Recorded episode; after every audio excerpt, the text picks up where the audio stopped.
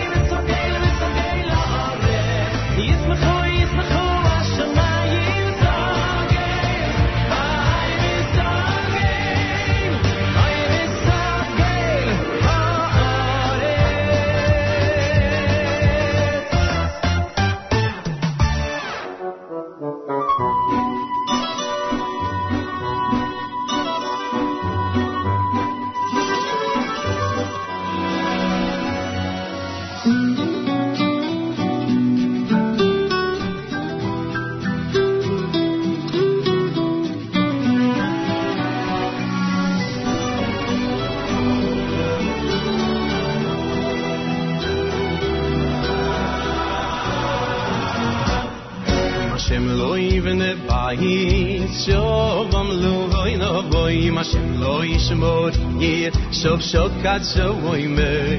אם השם לא יבנה בית, סוף לא בואי נו בואי, אם השם לא ישמור עיר, סוף סוף קצו אימר.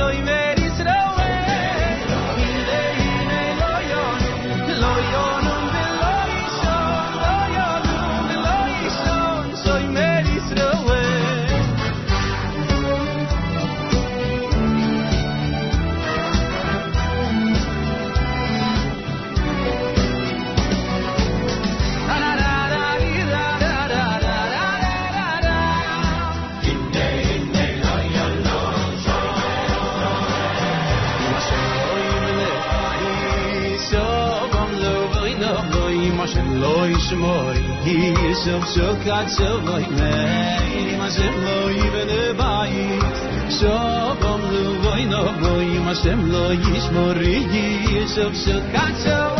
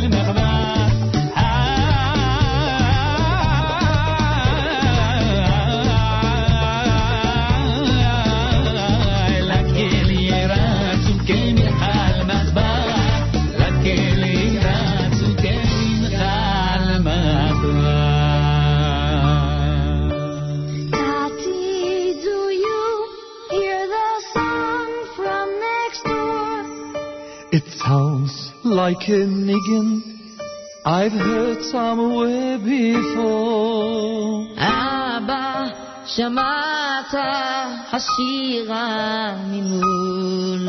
Why, why? It's a zemer from Istanbul. We now are good friends, which I guess is no Kiddish.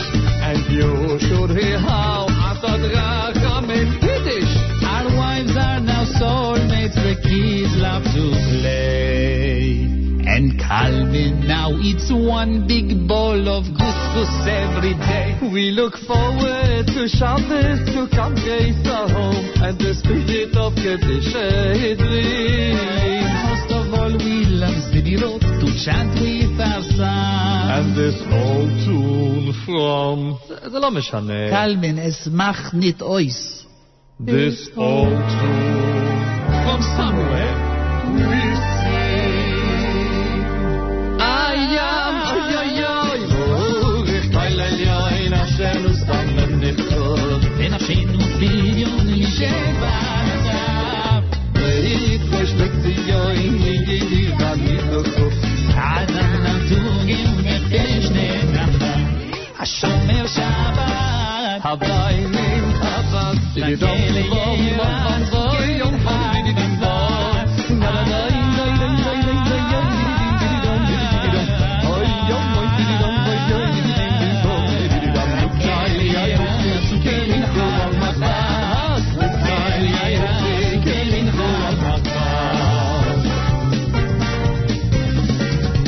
Coming. Coming to me home and put on the sheet, all right? That's coming, but only if you have for me that delicious smoked herring like last time.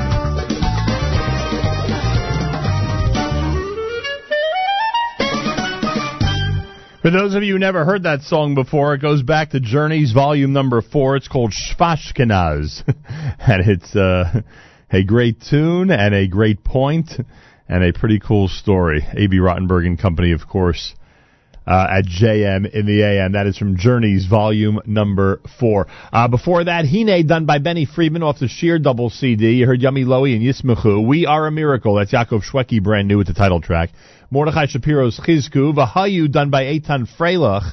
That's brand new. Shlomo Katz, Boi Vishalom off Likrat Shabbat, and of course Regesh, Moda Ani opening things up. And we say good morning. It's Friday on this April the 15th, day 7 in the month of Nisan, the year 5776, Tufshin Ayin Vav. It is Erev Shabbos Parshas Mitzora. It's Erev Shabbos Hagadol, and candlelighting time on this Erev Shabbos 7:15, officially in this area 7:15. Uh, a lot of synagogues begin earlier. Make sure you know when things start where you are. 44 degrees outside with 74% humidity. Winds are calm. Sunshine today and a high temperature of 64. Then tonight, clear skies, a low temperature of 45. Tomorrow, sunny weather and a high temperature of 66 degrees. Yerushalayim right now at 70. We're at 44 under clear skies here in Jersey City as we say good morning at JM in the AM. Malcolm Hoenlein, one hour from now, Executive Vice Chairman of the Conference of Presidents of Major American Jewish Organizations. Our weekly update will be on the air. We'll have a chance to speak with him uh, coming up um, about 7.40 Eastern Time. Rabbi Yudin's Shabbos Hagadol Drasha, his uh, lecture, his speech, his sermon for Shabbat Hagadol is coming up about 8.15 this morning. We'll try to get to him as on time as we can, or as in a timely fashion as we can. Um, he has much to say regarding uh, Shabbos Hagadol.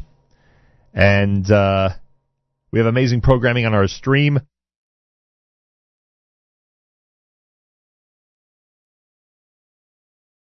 Excuse me. We have amazing programming on our stream all day long at jmam.org and, of course, on the NSN app where you can comment on anything going on during the show, including uh, Naomi Nachman, who's going to be speaking with both Susie Fishbein and Jay Buchsbaum regarding Pesach wines. Uh, coming up between 9 and 10. I do remind you that this coming Tuesday, our full panel will be here in studio as we discuss the Pesach Products Program. You'll have a chance to ask questions and to uh, get involved and to get some answers in terms of uh, Pesach 5776. The Seder is one week from tonight. We stand a week away from Erev Pesach, and we are um, all excited about it, no doubt. The last week can be one of uh, of a lot of uh, busy things to do, or I should say, I should say a lot of uh, a lot of things on people's list to take care of before the holiday arrives. But then a week from tonight, we get to sit down to the Seder uh, which is a um, which is an incredible family experience. So there you have it. 20 minutes before 7 o'clock. It's JM in the AM at 91.1 FM, 90.1 FM in the Catskills, Rockland County at 91.9 in the FM dial. Broadcasting live from the Sonia and Robert Gold studios in Jersey City, New Jersey. Around the world on the web, jmam.org, and of course on the NSN app.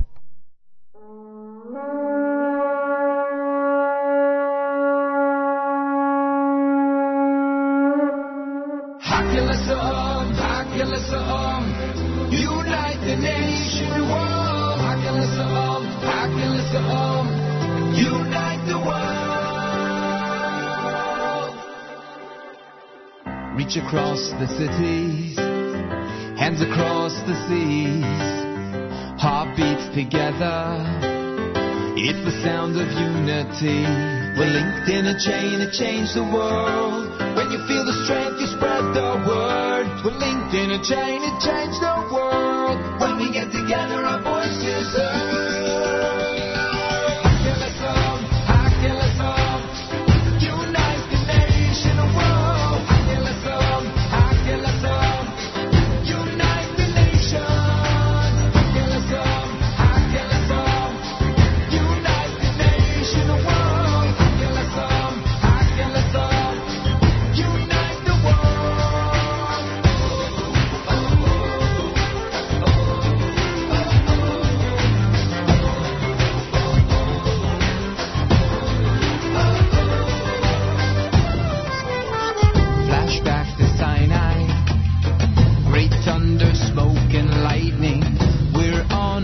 ocean.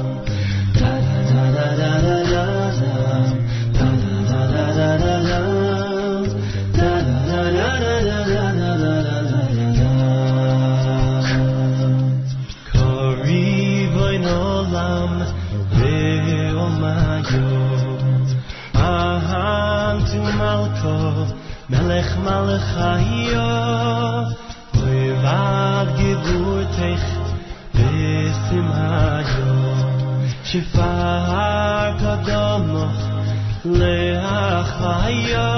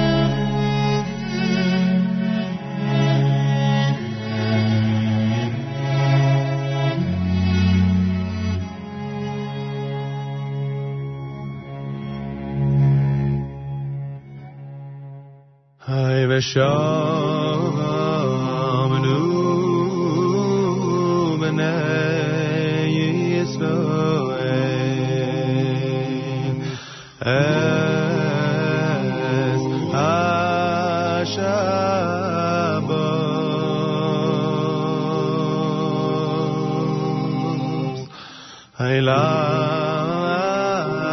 soys es sha'mos le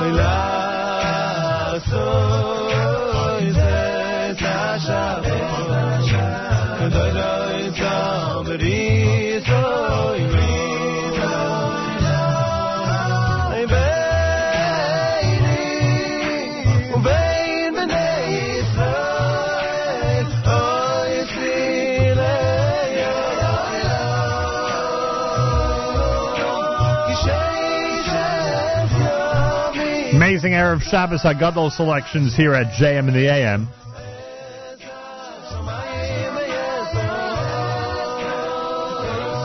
Yehuda Solomon with Vishamru, the Moshav band before that, the Werdiger family at Keladon. You heard Ari Goldwag's Curry Bone. Hakel done by Eighth Day here at JM in the AM. America's one and only Jewish Moments in the Morning radio program heard on listeners sponsored WFMU East Orange, WMFU Mount Hope, Rockland County at 91.9 in the FM dial. Broadcasting live from the Sonia and Robert Gold studios in Jersey City, New Jersey, around the world on the web, jmam.org. Golly, Tal in the background, news from Israel coming up. Malcolm Hoenlein 40 minutes away. Our weekly update at 7:40 on Fridays. This will be the final one before the holiday of Pesach. On this era of Shabbos Hagadol, Malcolm Hoenlein at 7:40. Rabbi Yudin coming up at 8:15 with the Shabbos Hagadol drusha, the sermon for Shabbos Hagadol. Galei Tzahal, Israel Army Radio, 2 p.m. newscast for Friday is next. Boker Tov from JMN. גלי צה"ל, השעה שתיים, כאן אהוד גרף עם מה שקורה עכשיו. מדד המחירים לצרכן ירד בחודש מרס בשתי עשיריות האחוז. כתבנו תומר ורון. מדובר בחודש חמישי ברציפות שבו המדד רושם ירידות, בין הסיבות הבולטות מחירי הפירות והירקות שירדו כמעט ב-4%. בשנה האחרונה ירד המדד ב-7 עשיריות האחוז, כשמחירי הדירות עלו ביותר מ-7%. פרשת החייל המואשם בהריגת מחבל מנוטרל. שר החינוך נפתלי בנט אומר כי מדינת ישראל תגן על כל חייל. חשוב שכל חייל בצבא הגנה לישראל ידע שעם ישראל וצבא הגנה לישראל רואה בו שליח בשדה הקרב, אלא אם כן יוכח אחרת. נקודת המוצא שלנו זה שחייל בשדה הקרב הוא שליח שלנו. את דברי בנט בכנס עמותת אור למשפחות השכולות הביא כתבנו אורי איגרא. ראש הממשלה בנימין נתניהו ייוועד עם נשיא רוסיה ולדימיר פוטין ביום חמישי הקרוב. בהודעת לשכת ראש הממשלה נאמר כי השניים ידונו בשורה של נושאים אקטואליים, ובהם המצב בסוריה ויחסי ישראל עם הפלסטינים. בתוך כך מכחיש הקרמלין כי פוטין ייפגש עם בכיר במשמרות המהפכה של איראן. כתבתנו קוראל יעקבי. שלושה מקורות שונים אישרו בפני סוכנות הידיעות רויטרס כי סולימני, מפקד כוח קוץ של משמרות המהפכה, המריא למוסקבה וייפגש שם עם בכירי ההנהגה והצבא. עם זאת, בהודעת מעון נשיא רוסיה נאמר כי לא מתוכננת פגישה בין פוטין לבין הבכיר האיראני. שרת התחבורה של בלגיה התפטרה בעקבות מתקפת הטרור על בריסל. כתבתנו דנה גוטר. ז'קלין גלה התפטרה מתפקידה לאחר שהואשמה כי שיקרה לגבי התעלמותה מכשלים באבטחת שדה התעופה בבריסל. השרה טענה כי לא הגיע לידיה דוח של האיחוד האירופי שנשלח בשנה שעברה, והתריעה על הליקויים לפני מתקפת הטרור בעיר בה נהרגו 32 בני אדם. בעקבות האירועים האופוזיציה בבלגיה דרשה את התפטרותה של השרה. כדורגל, נקבעו משחקי חצי גמר ליגת האלופות. עמרי לנדה. בהגרלה נקבע שריאל מדריד תפגוש את מנצ'סטר סיטי בחצי הגמר, בעוד אתלטיקו מדריד תשחק מול ביירן מינכן. שלב חצי הגמר יצא לדרך ב-26 באפריל, ומשחקי הגומלין יתקיימו בשבוע שלאחר מכן. תחזית מזג האוויר, מחר תורגש התחממות ויהיה נאה. בראשון ובשני, דומה. אלה החדשות שערך עמרי רחמימוב. בצוות שילה פריד ואלדר נוי.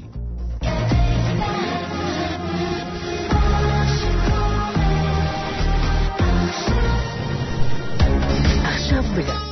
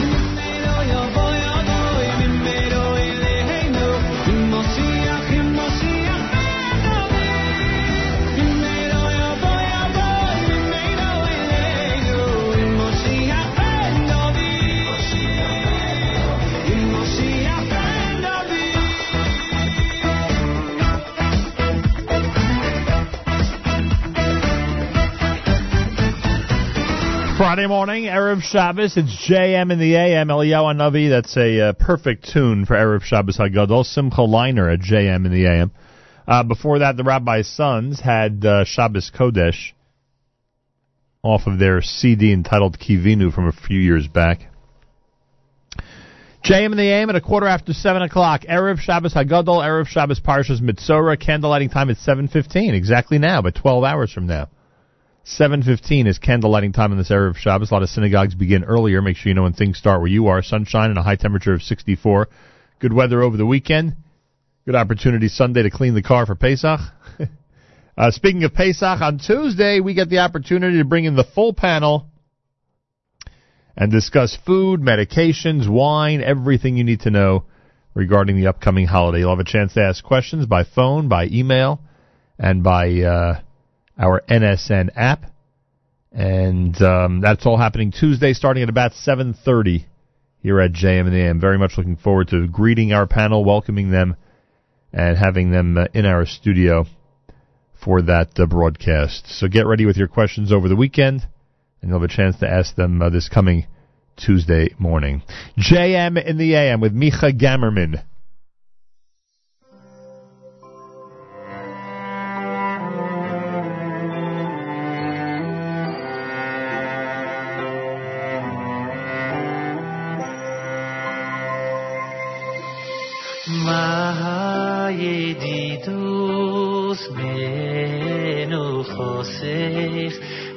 עד שבוס המלכו ובכן נרוץ ויתנוסך בואי חלון ניסוחו מה הידידוס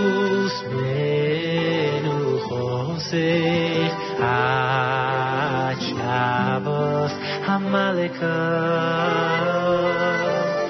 Ubkhay naharu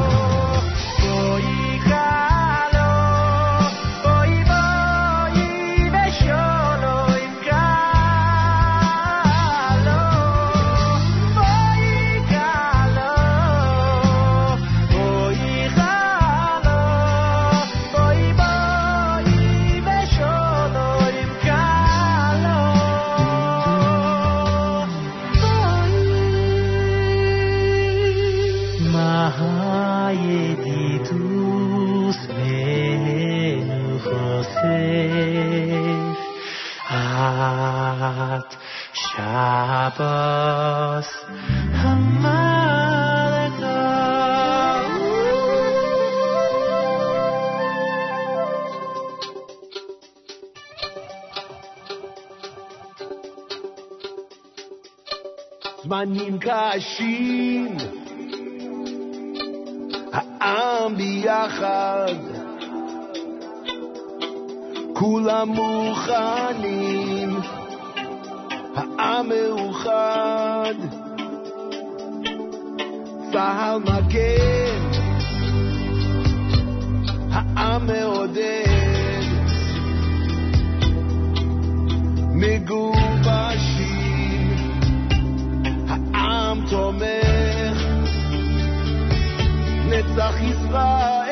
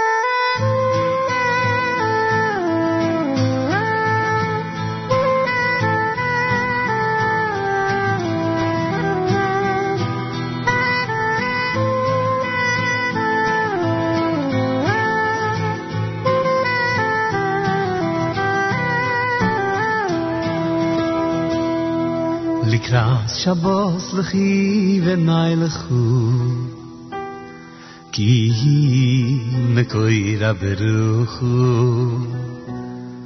מי רויש מקדם נסיכו סויף מסה במחשבות חילו לקראת שבוס לכי ונאי לכו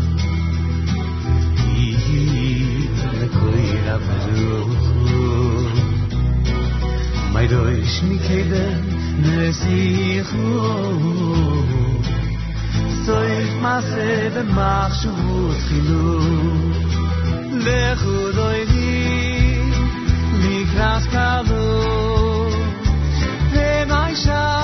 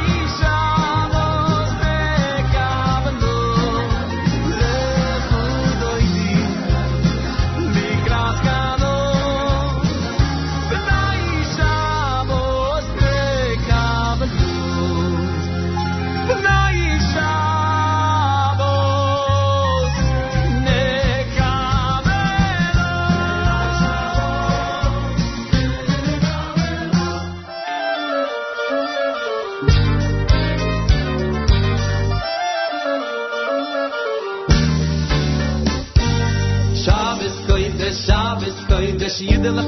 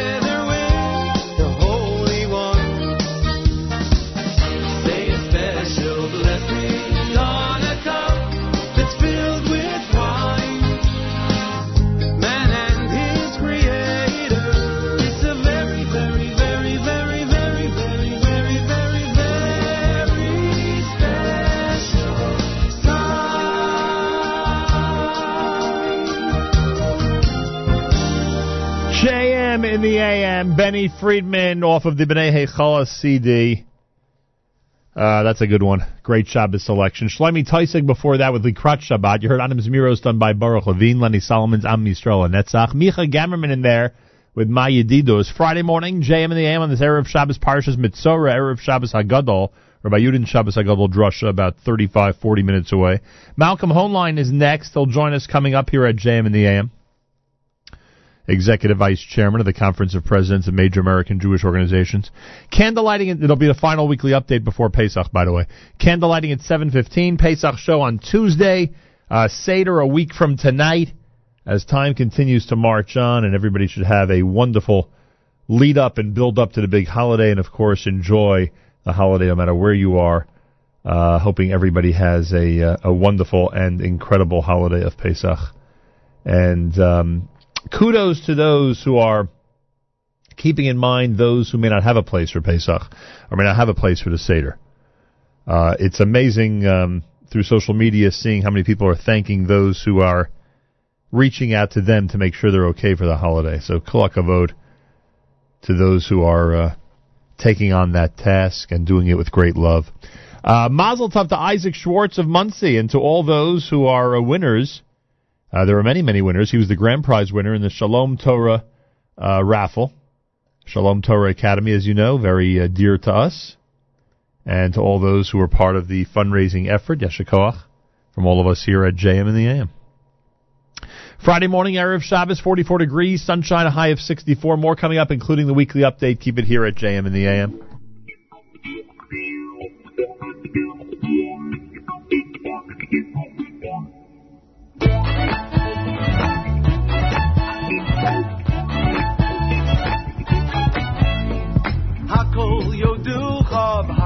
ישבחוך, והכל יאמרו אין קדוש כהשם. הכל יודוך, והכל ישבחוך, הכל יאמרו אין קדוש כהשם.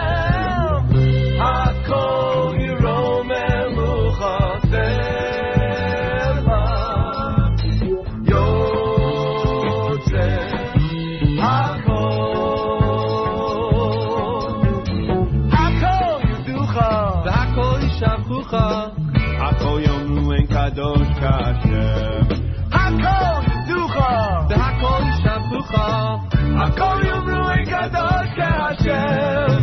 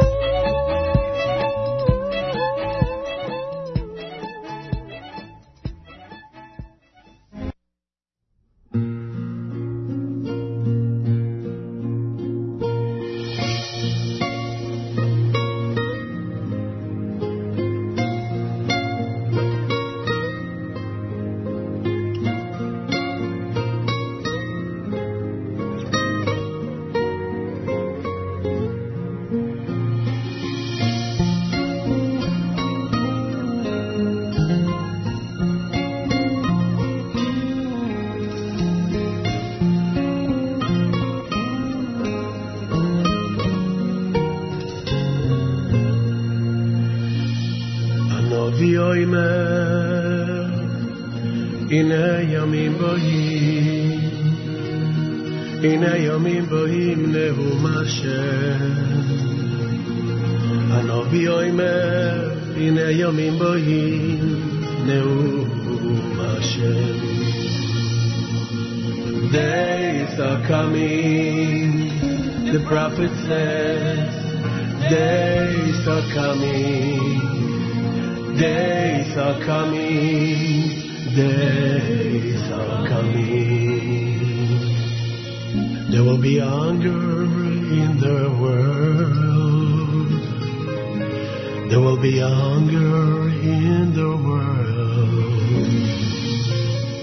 But the hunger will not be for bread. And the thirst will not be for water.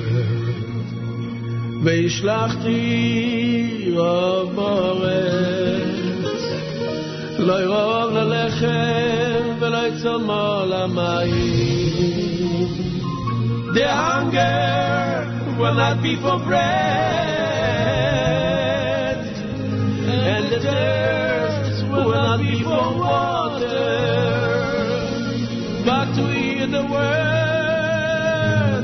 Kim lishmoya et divrei Hashem.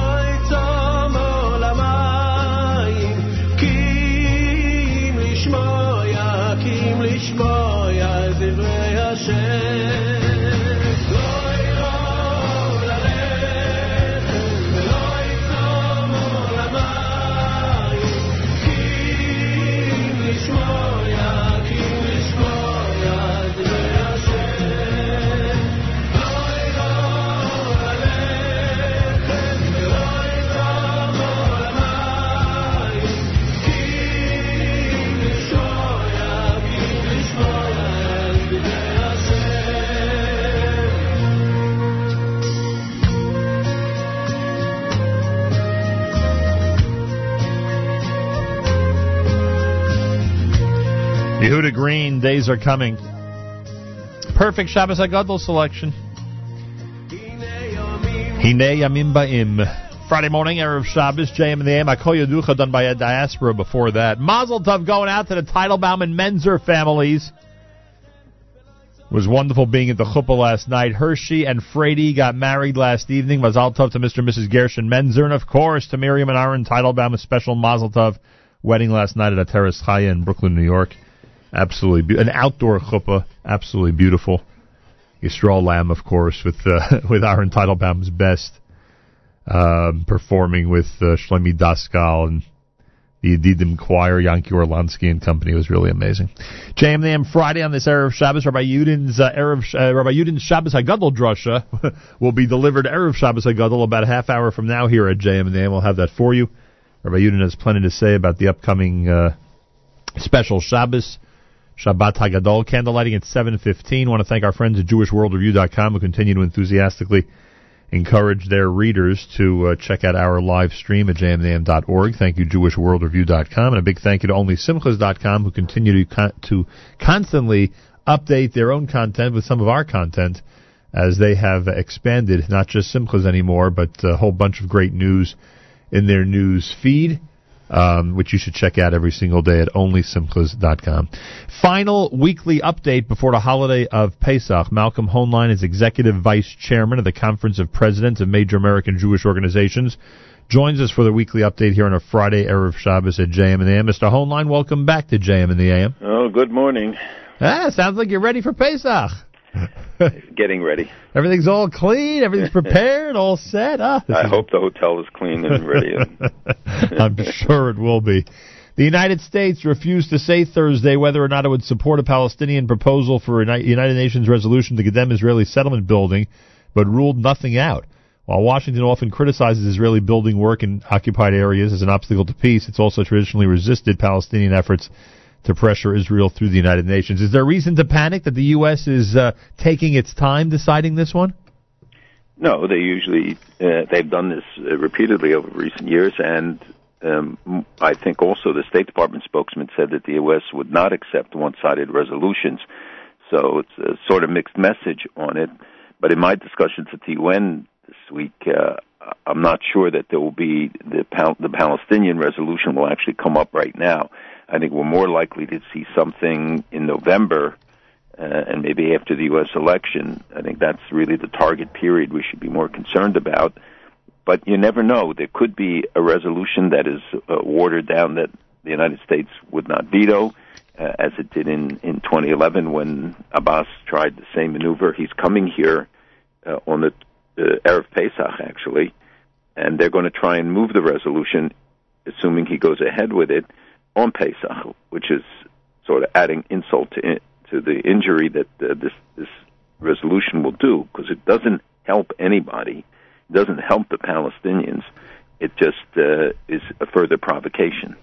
And and you said November. Traditionally, these types of resolutions are encouraged during the September General Assembly. It's it's specifically this year November because of that period of time between the election and the inauguration. Well, I think that that could be the target period if the United States is going to do something, but I don't see uh, necessarily that they're going to initiate it. And I, uh, the resolutions often come up during the General Assembly are proposed, but there are no votes during the opening sessions of the General Assembly per se.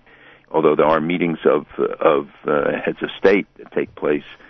But it's usually right in the aftermath of it that we begin to see the usual onslaught of the 20 anti-Israel resolutions, which we already saw this year. Right. The resolutions at the UN Human Rights Council, six of them attacking Israel, none against anybody else. The only permanent issue on the agenda there, the status of the rights of women, condemning one country out of all of them. I mean, you, you hear all the violations, all the mutilations, all the killing, all the discrimination against women, and only one country gets gets named. I think one of the president's candidates should look at the real record on these things and see what what the facts are. You know, one other thing on the UN, but first, you just reminded me that, uh, that there are artists, there are singers, there are performers who specifically are staying away from certain states because of uh, uh, different rules, regulations, and laws, policies that now govern those states. You know, in in in, um, in regard to specific things.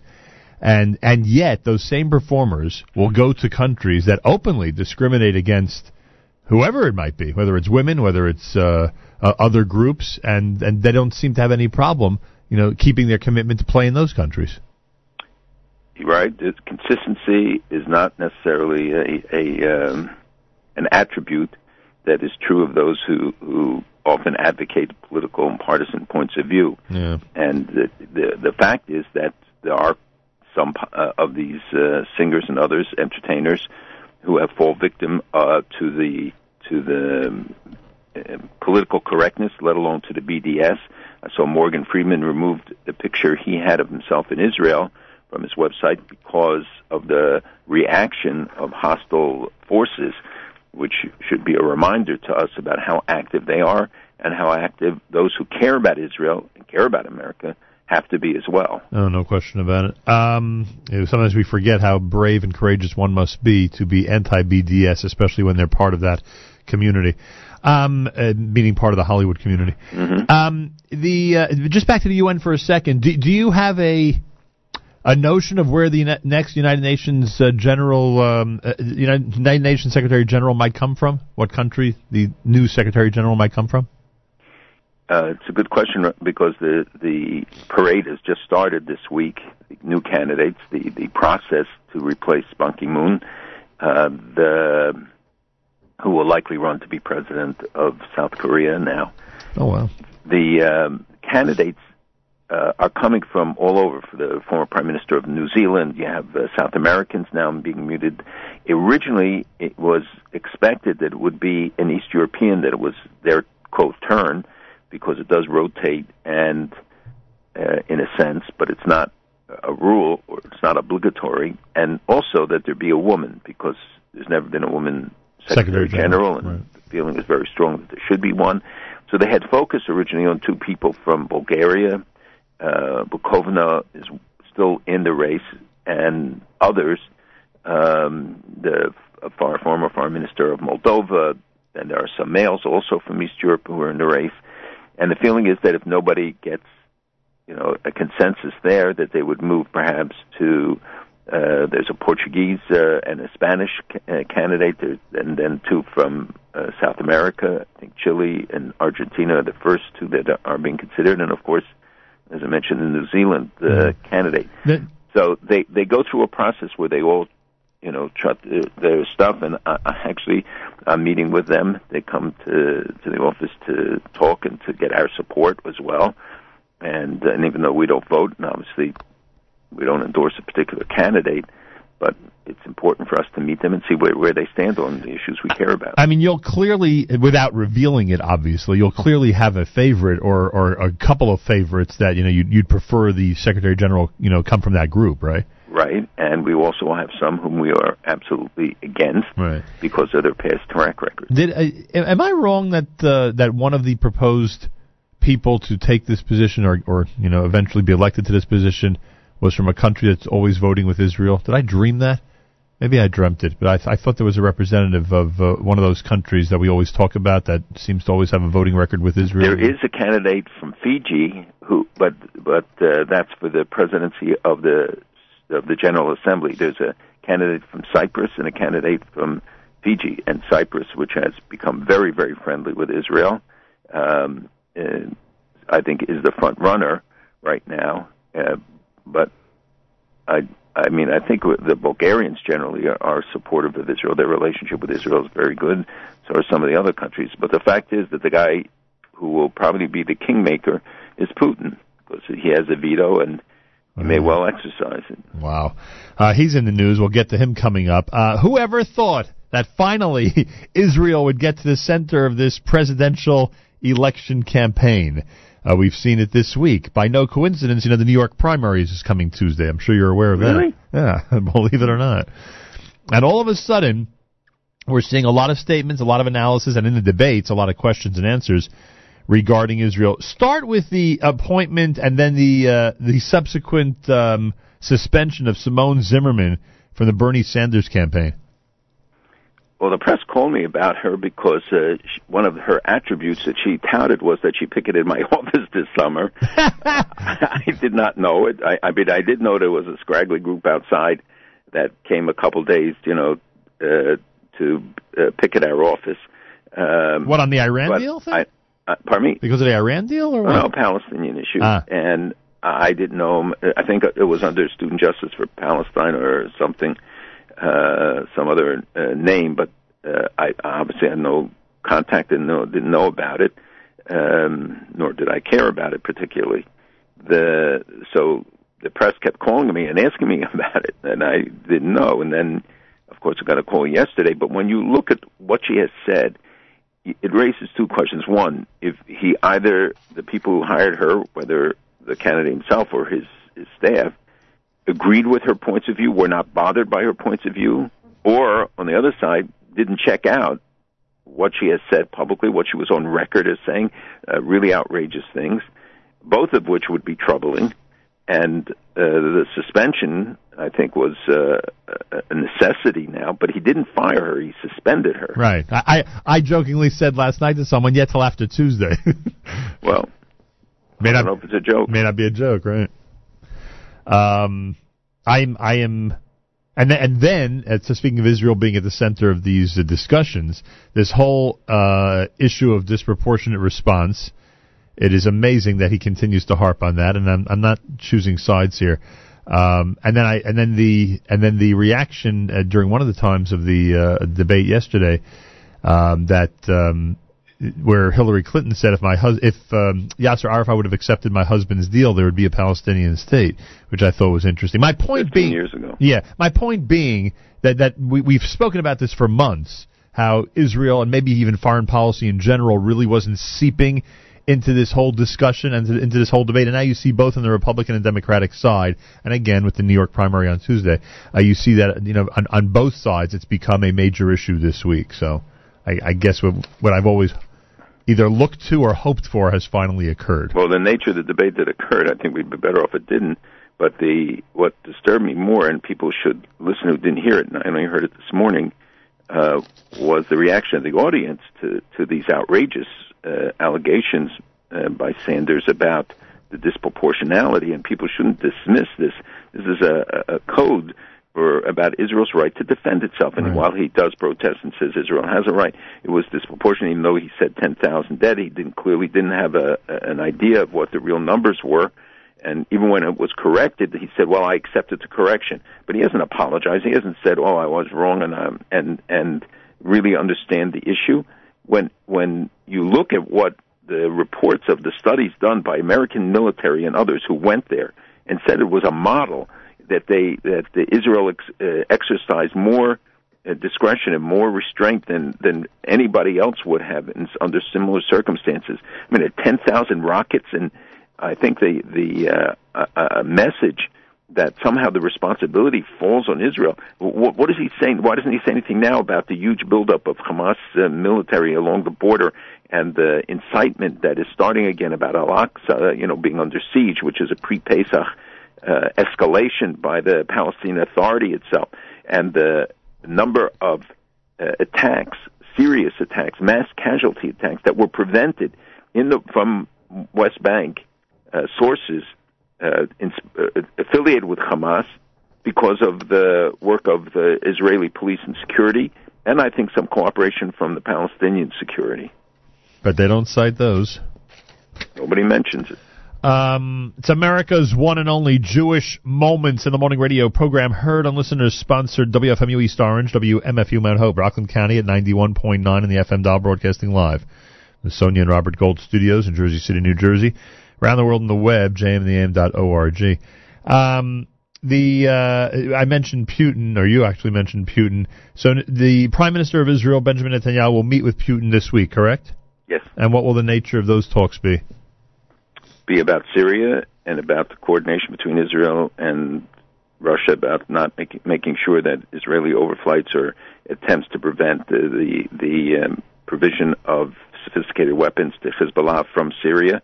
We see the flow of weapons into Syria, and while Russia announced a withdrawal, the fact is that they are very active. Their their people, their military are directing many of the attacks. We saw it in, uh, in recently in some of the places that that were freed or recaptured.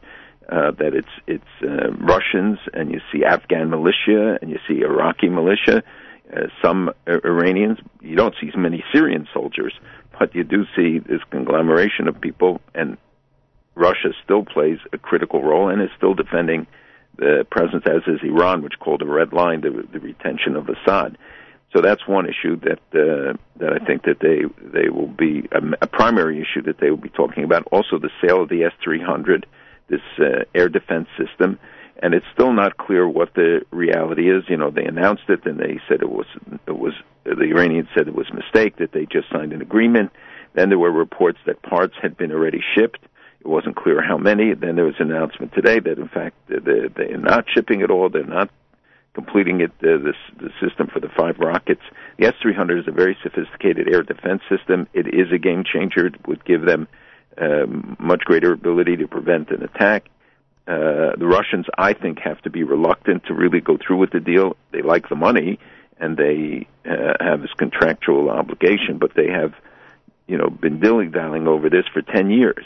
So I'm not sure what the real status, and and I think that will be a primary issue for Netanyahu and and Putin to discuss, as well as the you know the overall situation. Uh, uh, Russia is playing a bigger and bigger role, working its way into the Gulf area, into Egypt, uh, and other Sunni states, and uh, I think the um, the regional situation will be the dominant. As I read about the the, the, the, the way the ceasefire is falling apart in Syria, so ceasefire is in Syria is better for Israel, correct?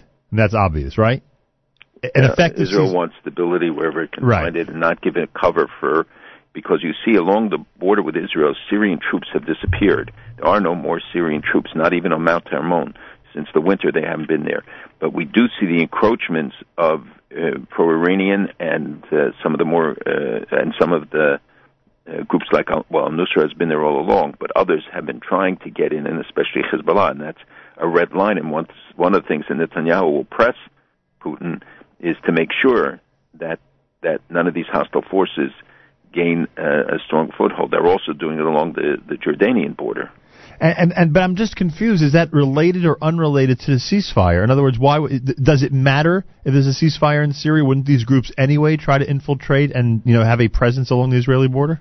Yes, they will do it anyway, but um, well, a ceasefire depends. On, it really depends on the definition of of the ceasefire. Uh, you know, th- there was never really a full ceasefire. The war against ISIS, others continued unabated. Right. This was supposed to be a ceasefire between the groups and the.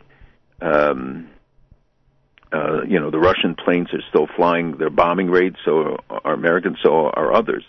You know, it's estimated that 25,000 ISIS fighters in Syria and Iraq have been killed and others, but they still retain a big infrastructure. They still retain capacity there. Uh, we're seeing other radicalized groups also uh, emerging and fight, fighting, and, and the question is whether Assad and his troops will be feeling their Cheerios and keep going on to ta retake Raqqa and to move uh, in a bigger and bigger area, or just consolidate their hold around Aleppo and Damascus. Um, and uh, there were parliamentary elections in Syria this week, right? Oh yeah, Did that matter? did, did, did, No. did, the results matter? no, So all so all that politically has nothing to do with what's happening on the ground.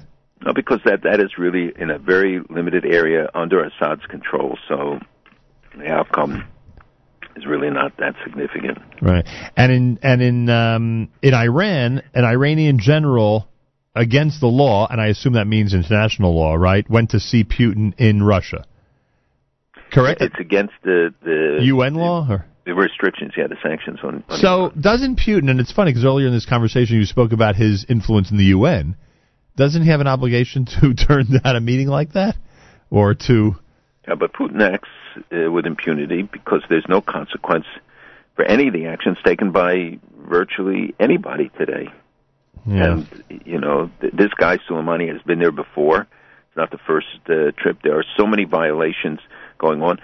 I mean, what about the missile launches? What about the the other uh, aggressive actions that Iran is uh, is is uh, guilty of? And the you know their their special forces have been are now in Lebanon, uh, and of course they enlist Iraqi militias and others, but they've had the first casualties of their regular army, not of the RGC, but the regular Iranian army, have been reported over the last week in in uh, Syria, and there were some acknowledgments uh, of it. IRGC generals, of course, are are playing a big a role there, and several of them have been killed. Um, and uh, you know, in the meantime, they, they've upped their oil exports Iran by by six hundred thousand barrels a day. It's it's um, there were, I think, 190,000 in January and 540,000 barrels a day in March, and they're replacing Nigeria and Iraq in the sales to uh, India. Uh, so Iran is already benefiting when we look at the financial uh, gains. So from the lifting of sanctions here, you see a very concrete one that doesn't get much attention. Boy, Putin, as as I think some people you know flippantly say, uh, in in you know in, in armchair quarterback analysis, might be the most important leader in the world right now, or the most influential, or the one who you know where, where things can sway on his. Certainly, who exercises the influence he has in in his aggressive way, and he looks for every opening. Uh, and I cited one last week about Morocco having tensions in the UN and stuff, and he goes and says, "Don't worry, we'll protect you." And he goes to the Egyptians and said, "You know, we'll fill the void." The president is going to to Saudi Arabia to meet the Gulf Cooperation Council, and I think he's going to find a very um, hostile group, not hostile, uh, anxious and and uh, unhappy group about where they see the U.S. Uh, uh, moving, uh, especially about the treatment of Iran and the question about whether they're given access to the dollar or not. But but now we see that the administration, which said that there couldn't be new sanctions on the nuclear side uh, with Iran because of the agreement, and that this would undermine it, and the, our allies would be would be alienated, and they would, uh, you know, Iran would walk away, and then we would have no restrictions. But now they're saying it about non-nuclear activities of Iran, like the missile launch, like other things, again for the same reason. And the Undersecretary of Treasury testified to this this week, uh, which is, I think, uh, a big change in policy because it's not what they said just a few months ago uh, about um, additional sanctions. They have been imply, applying restrictions on individuals who were involved with the missile program or Hezbollah, to Hezbollah, but it's it's creating a great deal of confusion, and the allies in the region look at this and say we we we don't know where America's headed. It seems that they keep giving in to to Iran or or weakening the policy on Iran.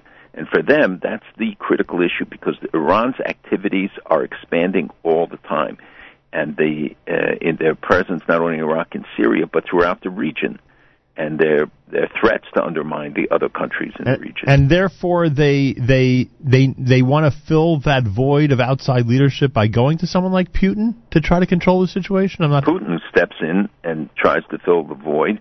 And you know, while he doesn't have much of an economy, he doesn't have the ability, he has enough that he can offer loan deals to to other countries. He can um, provide them with assistance. But as I, I think I pointed out that that the in Syria, all the money that he spent, he's made ten times that amount from weapons sales now to other countries in the region. So the net gain is there, and of course, Iran paid for a lot of the weapons that he was sending in. In the meantime, he stands and says, "Look, I stand by my friends. I stood up for Assad. You know, you can rely on me uh, as an ally." Jordan has shut down its Muslim Brotherhood uh, offices, so to speak. They they continue to uh, to try to uh, um, eliminate the radicals, uh, the radical terrorists there in their country. Well, they look. uh, Jordan faces so many challenges, not only from the border with Syria, but the internal, you know, population with the two thirds Palestinians, with uh, and maybe even more today, um, with the presence of Muslim Brotherhood, with others, and he they acted against them as a hostile element, as a terrorist organization. It's reflective of the attitude around most of the Sunni countries uh, that the Muslim Brotherhood is uh, uh, a dangerous uh, operation, regardless of the fact that they were diminished in Egypt. They still are active in, in many countries and still have a presence. Uh, so Jordan took these steps against them, but they act against the terrorist groups quite consistently. The, you know, the king can't afford to make a big mistake. Uh, are we in that period of time already where you know this transition in the United States is being viewed with great trepidation by other countries, or are they are they anxious to see this transition? Um, I think they're confused. They can't understand, and all of them say, "Please explain to us what's going on in this election." But uh, I think that many are concerned what will happen in the next six or eight months while while you know the election's underway. They're, they're not looking to next year. They're looking at this year in the agenda of of uh, what will happen during during the year ahead. This year, yet they see you know a lot of situations of unrest and, and potential danger, and they're they're assessing uh, those things. And if if you look at the Europeans, you look at others, they they're all still dealing with the ISIS. They're looking at the plots against them, and you know the the it turns out the Belgian attack was really going really wanted to target UK, US, and Israeli flights and and passengers, and the um, um, and and this is even detailed in the very slick uh, online magazine that ISIS puts out. So you know the countries in the region are, are, are looking at their issues. You saw this deal between Saudi Arabia and Egypt. This is really a very important uh, development for a number of reasons that don't get publicized. You you remember in the Six Day War, of course, uh, when the Straits of Tiran were closed, and that was the cause of the belli for the war. Right. Ultimately, that uh, there had been an agreement that there's supposed to be freedom of navigation. Israel was blocked. That meant that uh, Eilat was blocked. Israel couldn't get anything through, and ultimately it led to the war. The war, the Straits of Tiran and Sanafir, the, the islands of Tiran and Sanafir get captured by Israel. Israel gives them back to to Egypt in the 79 agreement, but the agreement is that they are demilitarized, that there's guarantee of freedom of passage, uh, and you know it also controls the the Gulf of Aqaba, the entrance to the Gulf of Aqaba, and for all the years it has been open, and Israeli ships have traversed the Suez Canal, but also uh, trade from Aqaba has increased. Now, the it, but these were originally given by Saudi Arabia to Egypt because they had the stronger military and they thought that they could defend them better. Now Egypt gave them back, but there was an understanding reached with Israel, and by the way, the United States was involved in this as well. And the uh, they uh, uh, Saudi Arabia obligated itself to uphold the 79 agreement, meaning that uh, there would be demilitarized and that Israel would have uh, access, continued access, free navigation uh, in the Straits of Tiran, and uh, whether the Knesset has to ratify as a change in the agreement with Egypt or not is, is a debatable point. But the fact is that Israel went along as long as it got its assurances. And some people are saying, well, you see, this is further evidence of, let's say, the thawing in the relationship between Saudi Arabia and Israel. I don't know how far you can go with that argument, but the, the, things are moving ahead in the region, and there are a lot of things taking place that, that don't make headlines, but it's it's a reflection of their concerns and their feeling that they cannot rely on outside sources, and they see the aggressiveness of Iran throughout the region. Wow! So the U.S. has somewhat become not as dependable as it as it has been in the past. Well, some many say that it's marginalized, or right. they, I think the president's going there now to show the flag, and we'll see how how um, how he's received. I don't know if any of his replacement, any of the potential replacements would be any different or any better in this regard, but who knows? Hard to predict the future, right? Right. Uh, it's even hard to predict the past these days. That's a good point. Yeah, like when Donald Trump and other candidates talk about how horrible a decision it was to go take out Saddam Hussein. I don't know. To me, it sounds a little too simplistic. I don't know. Well, look at, at something that will be debated probably for the next hundred years, and then historians will start writing their own versions of the history of the period. It is a debatable point. Was it smart? Was it smart the way we followed up? Should we have dismantled the police forces and others? Should we have tried to co-opt them? I think there are a lot of legitimate questions, uh, which were raised, by the way, at the time. And contrary to what many uh, of Israel's detractors say, Israel didn't push for the war with Iraq. They thought America should be focused on Iran even then. And um, I, I know that uh, Sharon and others warned against the uh, the war. Once, obviously, America decided to do it, they were supportive and and uh, backed them, the, the United States. Yeah. Well, we got to get to your Pesach message, and we have Rabbi Yudin with the Shabbos Hagadol drasha. First, the the Israeli soldier from the Chevron case has been charged with manslaughter, right? He's been charged with manslaughter. And I, I don't know if you have a uh, you know hand on the pulse of this, but I'm always curious if this is a major issue in Israel, if it's dominating the media and the you know in the coffee shops, or this is really just a back burner story at this point. There. No, I think for certainly for many for certain segments of the population, these uh, this is a, a big issue, a more vocal issue.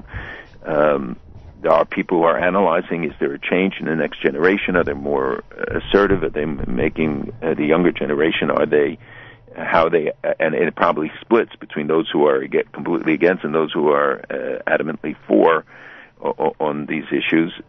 The I think it's too early to draw conclusions but the uh, you know there is a significance because we've had several incidents of of arrests and and people are saying well it's disproportionate these people acting in defense and but also Israel has to have rules and there are rules of engagement and you know they apply to soldiers because you can't just have everybody making a decision to kill or to shoot or to to not to shoot by the way uh, on their own. They have to follow the rules and that's what we're seeing being done.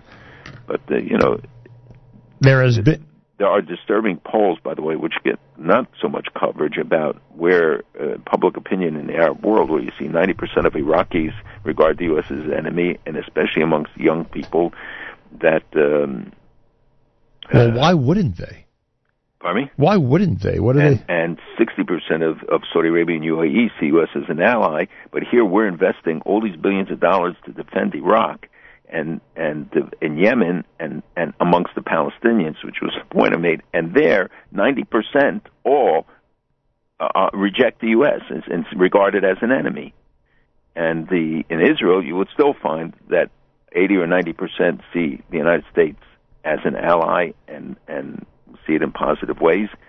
Um, and the connection between the United States and Israel on on so many levels. You know, there's a new thing called the uh, drone dome, which is a, a, new system Israel has developed to counter hostile drones, which is a combination of using cameras and radar, where they lock in on, on hostile drones that are flying, and then they're able to disrupt their uh, electrical systems and to bring the drones down, crash them, or disable them. Unbelievable. Yes, it's something that nobody, you know, people don't don't pay much attention to all these things that come out every single day of amazing new development. Can I ask you one other question on this manslaughter case? Um, there's been a noticeable, I think most media sources out of Israel would agree with this at this point. There's been a noticeable drop in um, in the attacks, in the stabbing attacks over the last few weeks. And again, of course, we know that you know we we still hear too often about you know thwarted attacks, etc. We read a lot about that this week.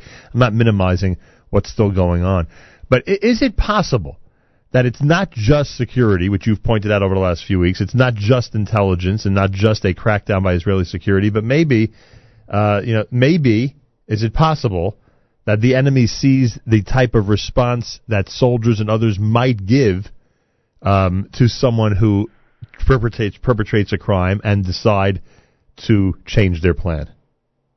Absolutely, it's. Uh, I think there are a couple of things. One is the the actions and the fact that you, you know you eliminate the terrorists when they are in the act and where you can capture them you do so but otherwise you don't endanger the lives of civilians second they see that it has no pa- impact on israeli life that they can engage in all these attacks they pay the price and many parents now are interceding and there are new programs that israel has initiated in some of the troubling villages that where more of the um, perpetrators came from, building a soccer field here, opening up a new route so that they can't they have to go out a different way Right. away from the road where Israelis uh, were being hit by rocks more often. So there are positive approaches, and then there's the tougher approach. But the, uh, as I said before, there were a lot of uh, acts, including some mass casualty acts that Hamas had planned from the West Bank that were uh, prevented by uh, good intelligence work and, and assertive action. Uh, the and even just in the last 24 hours, and I think we can anticipate that, or it is anticipated before Pesach, because we're seeing the incitement about Al Aqsa escalating, and that's uh, to to try and and and during a period of of a lot of focus on Jerusalem and on tourism in Jerusalem, to try and act. And the Israelis, Israeli security forces are, and police are doing an outstanding job trying to prevent it, and and at times in cooperation with the Palestinian Authority. And who's interested is because those same elements want to overthrow the government of, or so-called government of um, of, Assad, of uh, Abbas. Yeah, no question. And by the way, you know Abbas's brother lives in in Qatar, but he's being treated for cancer in an Israeli hospital. What do you say to that? Yes. What does Abbas say to that? Uh, finally, a, a pre you know, next week will be Erev Pesach. We won't be convening. The following week is Shvi'i Shel Pesach, so obviously we won't be on. And hopefully the following Friday or the one after that, we'll restart our weekly update. A pre-Pesach message on this Erev Shabbos Hagadol. What is it that we should be keeping in mind in terms of the big picture of the Jewish people right now? pre pre Pesach message. Um, look, one of the things I think that is really important is for people when they sit at the Seder to think of the contemporary significance of everything in the Seder. That it's not, you know, there are a couple books written about the Megillah Esther and how it's the political messages and how contemporary significance and the, and the halacha, the law, is that if you only read the Megillah as something describing an event, an historic event, and not think about its contemporary significance, you've you've missed the message. And I think the same thing is true in the Seder, and that's why you see so often where it uses the present tense. Behold over door omdim olenu. Didn't say that they, on every generation, they arose in the past as, but that they arise against us. Right. And if you study what's in the in Haggadah, you find the solutions, you find the encouragement, you find the messages. That there's nothing different. What is BDS different than what uh, Pharaoh said? Hava nischakmolo. He didn't say the Jews did anything wrong. He didn't say that they undermined the security of the country. He said they're building it. They're becoming strong and they're contributing. But we have to deal shrewdly with them. We have to attack them. We have to. That's what the BDS. When it doesn't show anything that Israel does wrong, it attacks the existence of the state. It says that we have to deal shrewdly. We have to control them. We have to contain them. We have to eliminate them. And I think that that is really the important things when you sit with your kids to talk to them about, and that the Seder, that part of the discussion should be about what this really means to all of us today. Uh, what an important point. Uh, we wish you a Chag Kasher v'Sameach, a wonderful holiday, and we'll reconvene at the appropriate time after Yontif. God willing, and have a really Chag Kosher Sameach to everyone, and it'll really be a Chag Geula, redemption for all of us and all our brothers who are in Tsaras, and we'll see a, a different era emerge after Pesach. Oh man, thank you so much. Candle lighting 7:15 on this Erev Shabbos Parshas Metzora.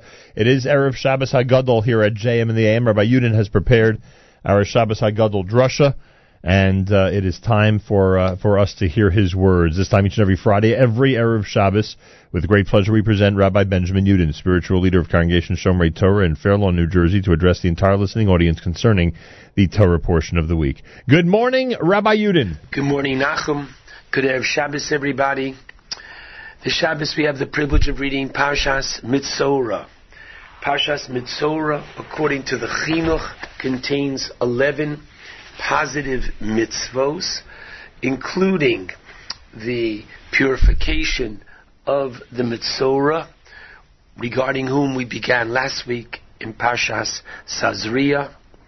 You have the laws at the end of the parsha of what we call today Taharas HaMishpacha, the laws of family purity.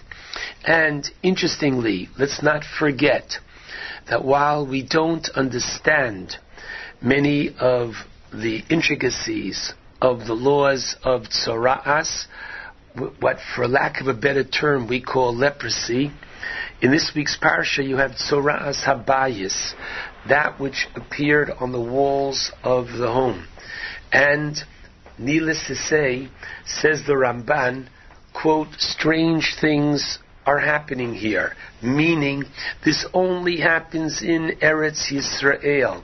And how appropriate, as we'll discuss in a moment, that on this Shabbos before Pesach, on Shabbos HaGadol, we read Parshas Metzora, which shows of the very special relationship that God had with the Jewish people in the land of Israel, and it's such a literally whetting of the appetite for us as a prelude of things to come, of once again that very special relationship of Hashem with His people in Eretz Yisrael. As mentioned a moment ago, this Shabbos has the designation of it being called Shabbos Hagadol, the Shabbos before Pesach. Ostensibly, the reason is because the Haftorah ends with that beautiful promise. The last Navi, put yourself in his sandals. Imagine your name is Micha, and you're giving over the last prophecy. And you know what it is?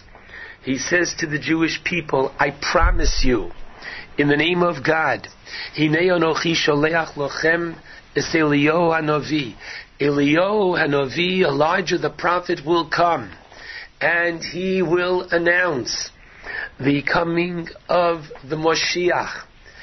Lifnei bo, he's going to come on the day before Yom Hashem Hagodol. He's going to come before that great day. Hence, the name Shabbos Hagodol. However, the rabbis give other reasons for the designation of this day. Historically, the year we left Egypt, the 15th of Nisan when we left, was a Thursday.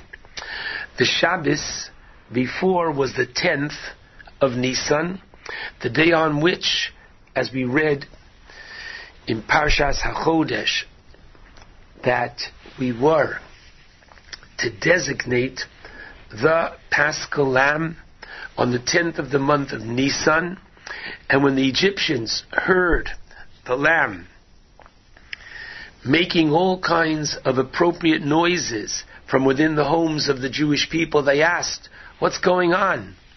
And the Jews answered, We're going to take the Lamb, your God, and we're going to slaughter it.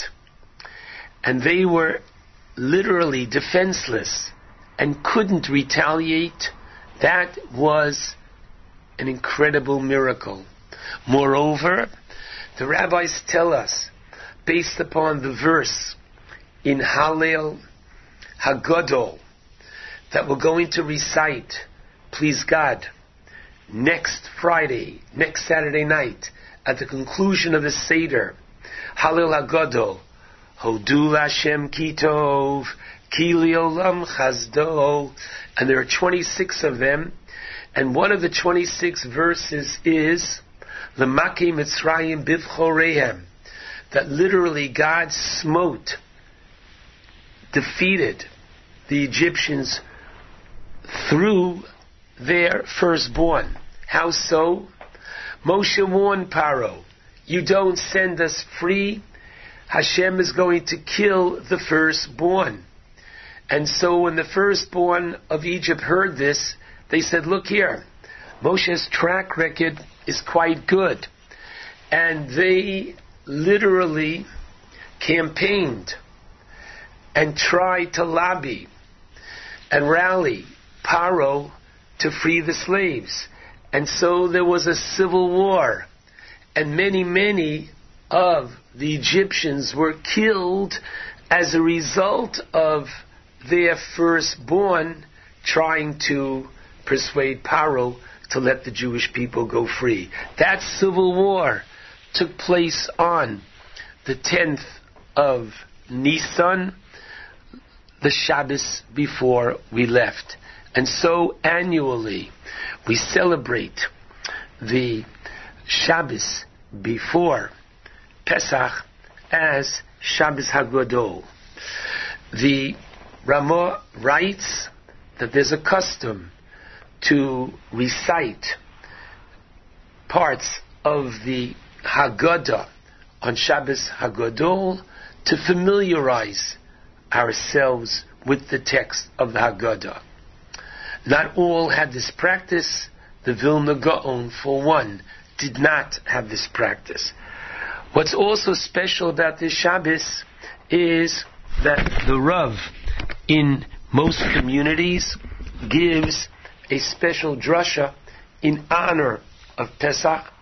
And I'd like to therefore share with you a thought this morning, a little different from that which we usually have on Fridays, but just to whet our appetite for the forthcoming Yom Tov of Pesach. Please God, next Friday and Motzoi Shabbos, we will have the Pesach Seder. At the Pesach Seder, there are today two biblical mitzvos, the mitzvah of eating matzah, the mitzvah of Sipur, Yitzias Mitzrayim, telling the story of the Exodus from Egypt, and three rabbinic mitzvos, the mitzvah of Maror, the eating of the bitter herb, the mitzvah of drinking arba kosos, four cups of wine, and the mitzvah of heseba, leaning, the mitzvah of reciting Hallel. These are rabbinic mitzvos that we recite and partake of at the Pesach Seder.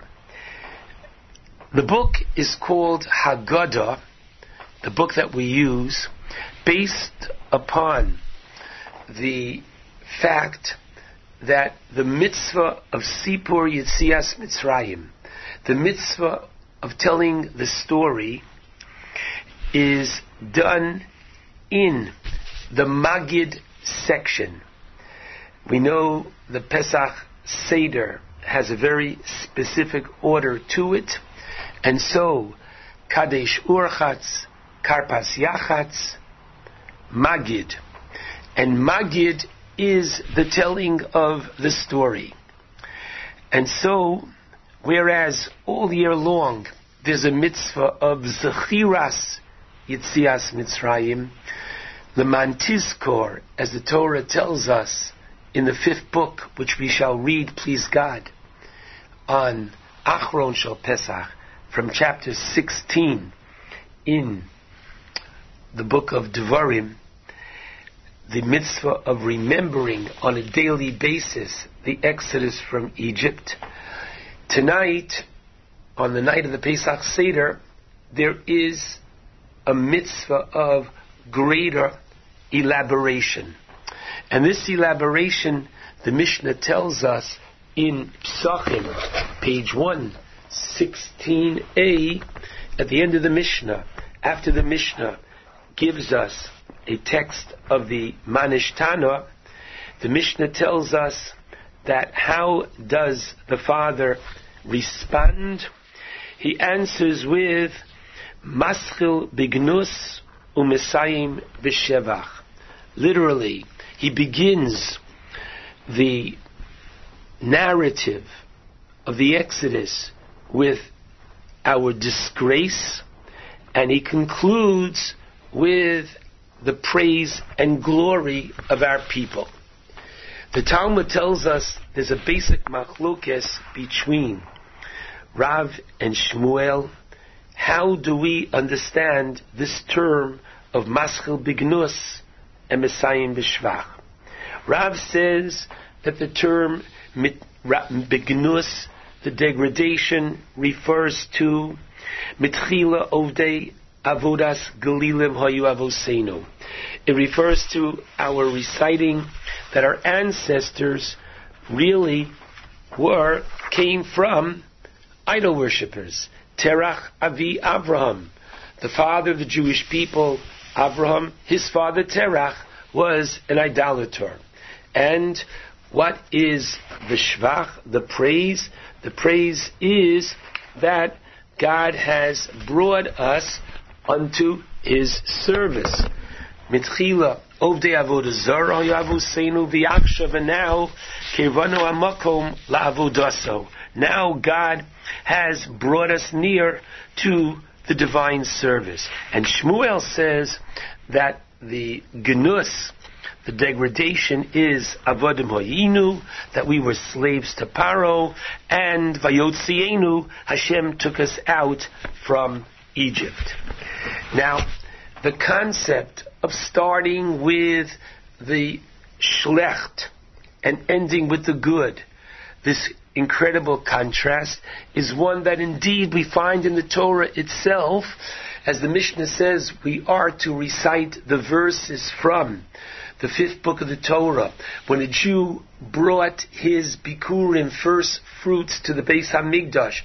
So instead of just saying, here, thank you Hashem for the first fruits, no, he begins Arami Oved Avi and discusses the early part of our history when Lavan tried to literally destroy the Jewish people, destroy Yaakov, and only by the grace of God does Yaakov get out of Lavan's clutches. So we begin with the negative, and then he concludes the Ator, and now Hinei Vesi, I brought, and thank you God for the fruit that you have, you know, given me, etc. So we find this already in the Torah. They argue Rav and Shmuel as to what is to be the schlecht and what is the good. Is it, at first glance, the spiritual, which is what Rav is saying, focusing from idolatry to monotheism, from idolatry to getting close to Hashem at Har Sinai, or the physical, namely, we were slaves and now we were freed. So, interestingly, according to the Rishonim, the Rach understood that they argue Rav and Shmuel, and each one said, but theirs and not the other. Their Haggadah and their time when they ended their Seder was shorter than ours, and the order of the Haggadah was different because each one only said theirs. The Ritva says no, they both agreed to say both, Rav and Shmuel, but they only argued on the order. The Rambam seems to say that Shmuel is adding his Avodamayinu to Rav's, namely Rav's um, Mitzchila Ovdei Avodah Zarah. Now, the Rif says, Hilkach Nimrinu Litravayu. What do we do? We say both. Okay? And we know, we start the Haggadah with Avodim Hoyinu, and then afterwards, after nine paragraphs, we go to Rav's Mitchila of the Avodah Zarah. What's challenging about this is two things. Why do we start with Avodim Hoyinu if Mitchila of the Avodah Zarah, Rav's version, is chronologically earlier? And moreover, the rule in the Talmud is that if there's a debate, a machlokis between Rav and Shmuel, in monetary matters, we follow Shmuel. And in all other matters, we follow Rav. Here, at first glance, we are following Shmuel. I strongly recommend that you take a look at the Malbim and in his introduction to his Haggadah. And he points out something very interesting. And he says the following, that our starting with Avodim Hoyinu is not taking sides between Rav and Shmuel. No. He points out very powerfully that the Magid section, as we have it, is really divided into six parts based upon the source text, which is chapter 13 in the book of Shmos, verse 8, V'igadato lebincha, part 1. Bayom hahu, part 2. Lemor, part 3. And the verse continues, Bavur Zeh, part 4. Asa Hashem Li, part 5. B'tseisimi Mitzrayim. And he says, if you look at the structure of our Haggadah, which he strongly thinks was composed and put, compiled by Rabbeinu HaKadosh, the one who redacted the Mishnah, so too our Haggadah. It works as follows.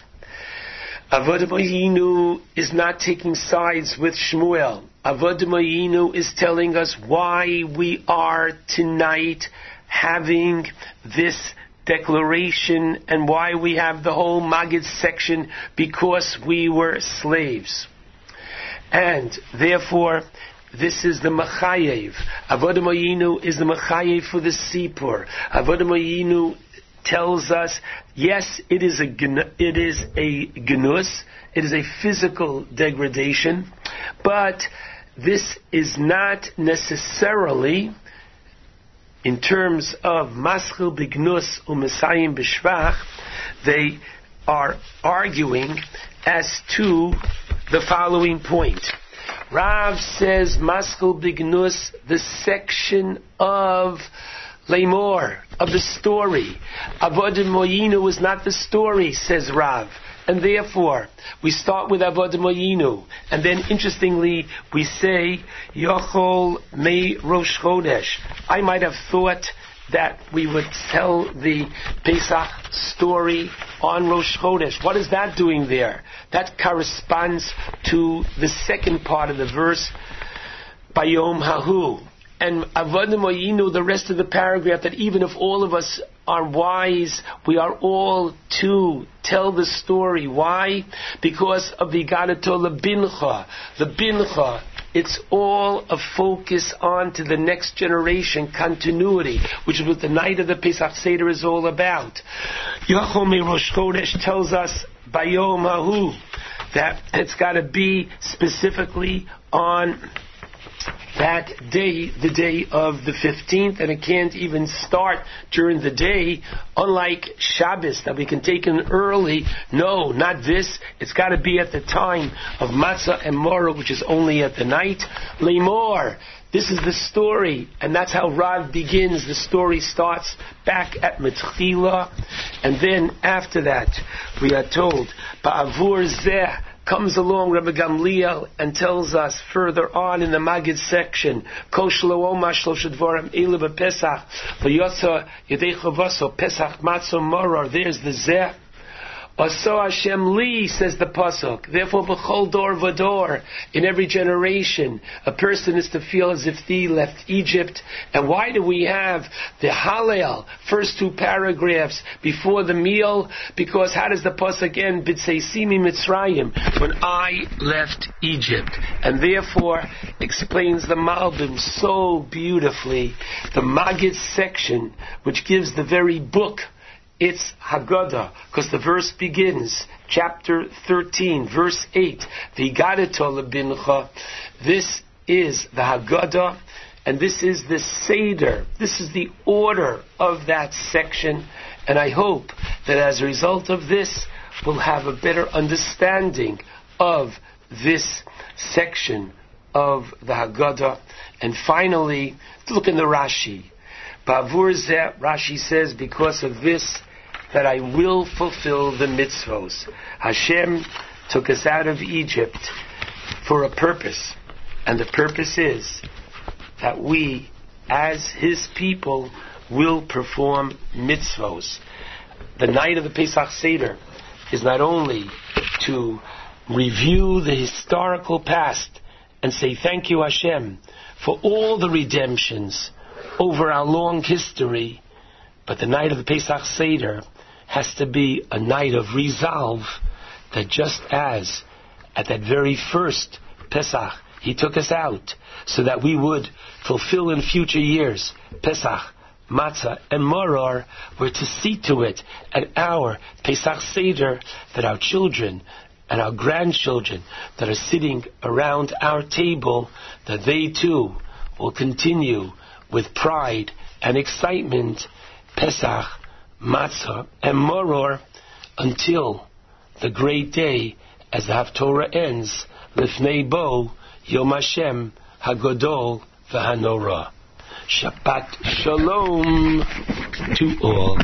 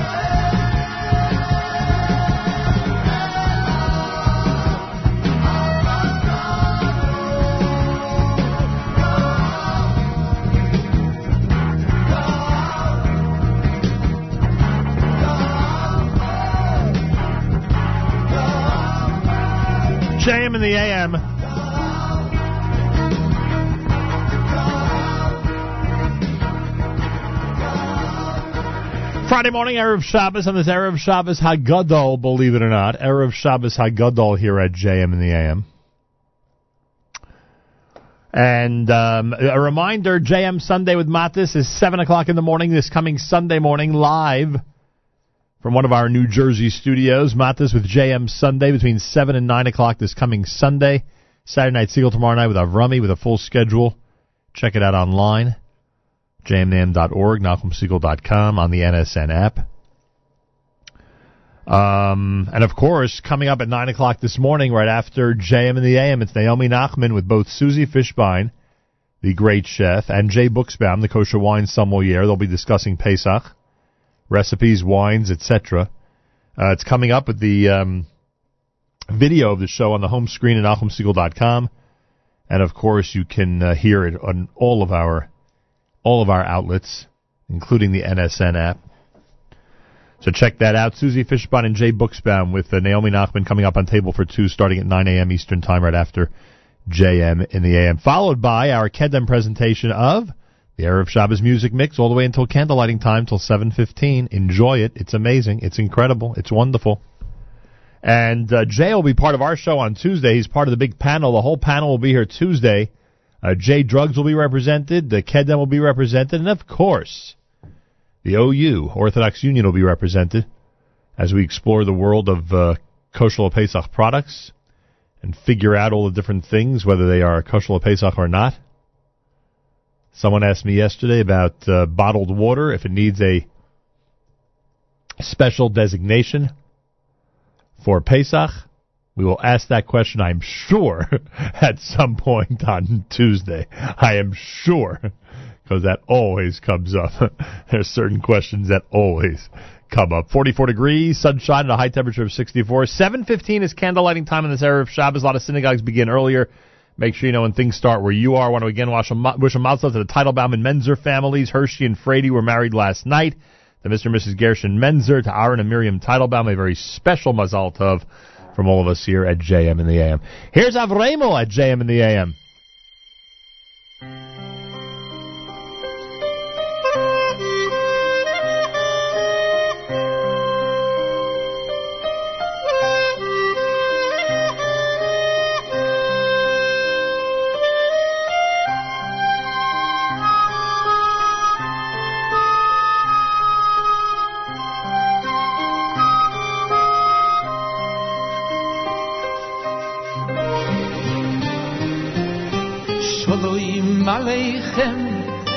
Malachei Ashores, Malachei Elyoy, Mi Melech, Hamlochim, HaKadosh Baruch Hu. Shalom Aleichem, Malachei Ashores,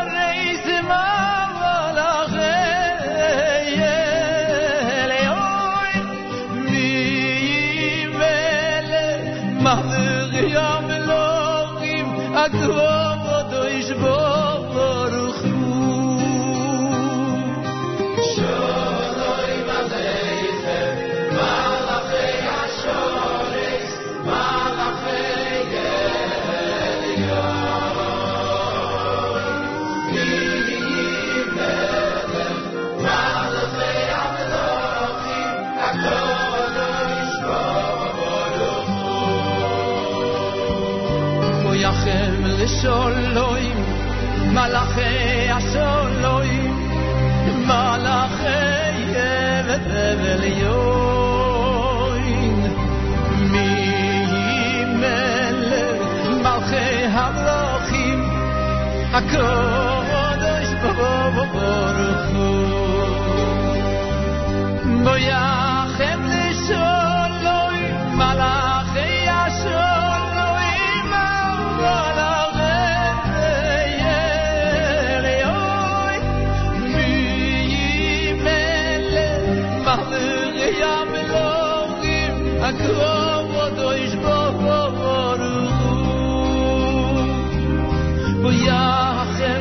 לשבולוי, מלאכי השבולוי, מלאכי יבבליוי.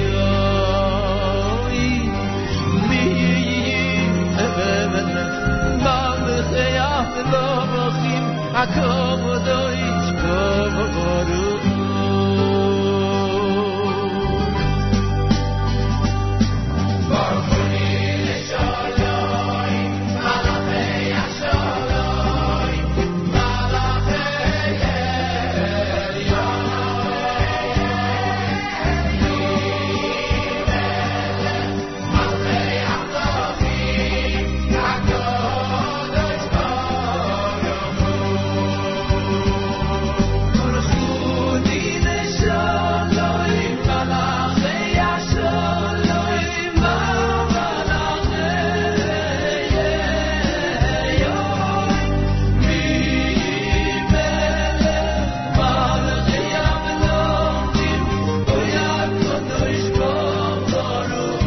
Avram Fried. Erev Shabbos at JM in the AM. Candlelighting at 7.15 on this Erev Shabbos Hagadol. Time to say good Shabbos with Journeys at JM in the AM.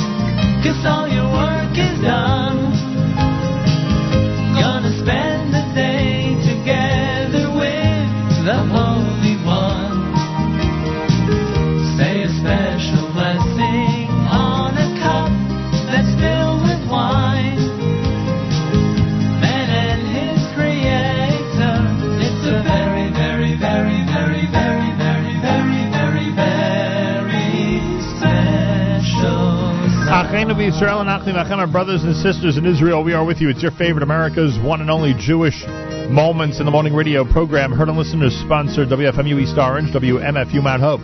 Rockland County at 91.9 in the FM dial. Broadcasting live from the Sonia and Robert Gold studios in Jersey City, New Jersey. Around the world on the web, jmandtheam.org. Wraps up a great week. Want to take this opportunity to wish a mazel tov to Esther and New York State Assemblyman Phil Goldfeder. Brand new baby boy. Mazalta from all of us here at JM in the AM. Have a fabulous uh, uh, Shabbos, wonderful weekend. Enjoy Shabbos Hagadol. We're back Monday morning starting at 6 a.m. Tuesday is our pre-Pesach products show. Don't forget. Naomi Nachman is next. jmnam.org. And the video on NachumSegal.com, and of course on the NSN app with Table for Two. Naomi's guests include Susie Fishbein and Jay Buxbaum. Saturday night Segal tomorrow night with Avrami. And don't forget Sunday morning, it's Matis Weingas Sunday on JM Sunday. That's right, JM Sunday is coming Sunday morning between 7 and 9 a.m. jmandam.org. Have a fabulous Shabbos, great weekend. Until next time, Nachum Segal reminding you, remember the past, live the present, and trust the future.